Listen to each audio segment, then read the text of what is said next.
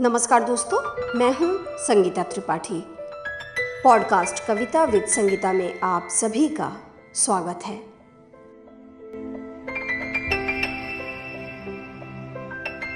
दोस्तों, दुष्यंत कुमार त्यागी, जिन्हें हम दुष्यंत कुमार के नाम से ज़्यादा पहचानते हैं, इनके नाम पर दुष्यंत कुमार सम्मान पुरस्कार भी दिया जाता है। उन्होंने अपनी रचनाओं के माध्यम से भ्रष्टाचार का उल्लेख किया। शासन प्रशासन की व्यवस्था पर भी वे कटाक्ष करते हैं। दुष्यंत जी का लेखन का स्वर सड़क से संसद तक गूंजता है।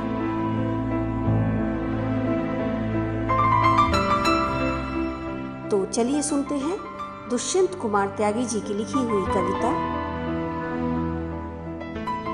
ईश्वर को सूली।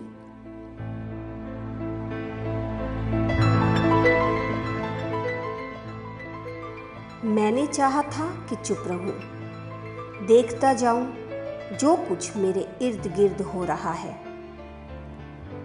मेरी देह में कस रहा है जो सांप, उसे सहलाते हुए झेल लूं थोड़ा सा संकट, जो सिर्फ कड़वाहट बो रहा है।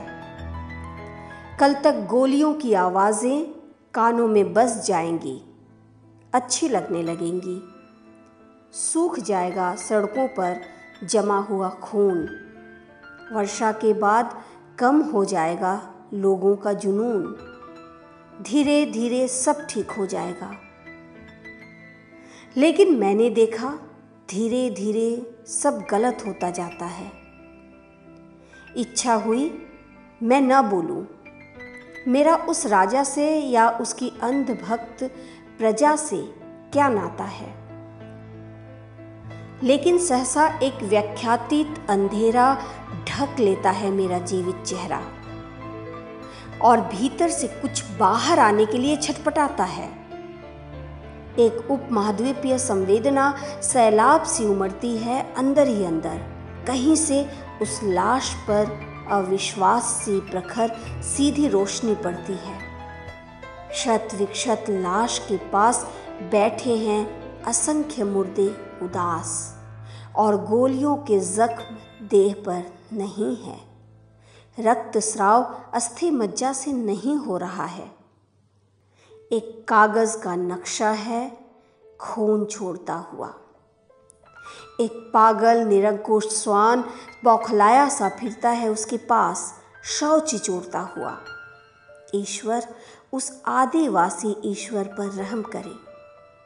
सत्ता के लंबे नाखूनों ने जिसका जिस्म नोच लिया, घुटनों पर झुका हुआ भक्त अब क्या इस निरंकुशता को माथा टेकेगा, जिसने भक्तों के साथ प्रभु को सूली पर चढ़ा दिया।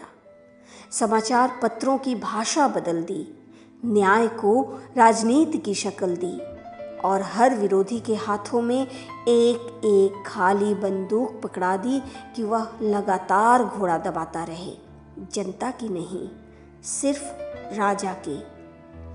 मुर्दे पैगंबर की मौत पर सभाएं बुलाता रहे, दिवस मनाता हुआ, सार्वजनिक आंसू बहाता हुआ, नींद को जगाता हुआ, अर्ध सत्यता में चिल्लाता रहे, अर्ध सत्यता में चिल्लाता रहे।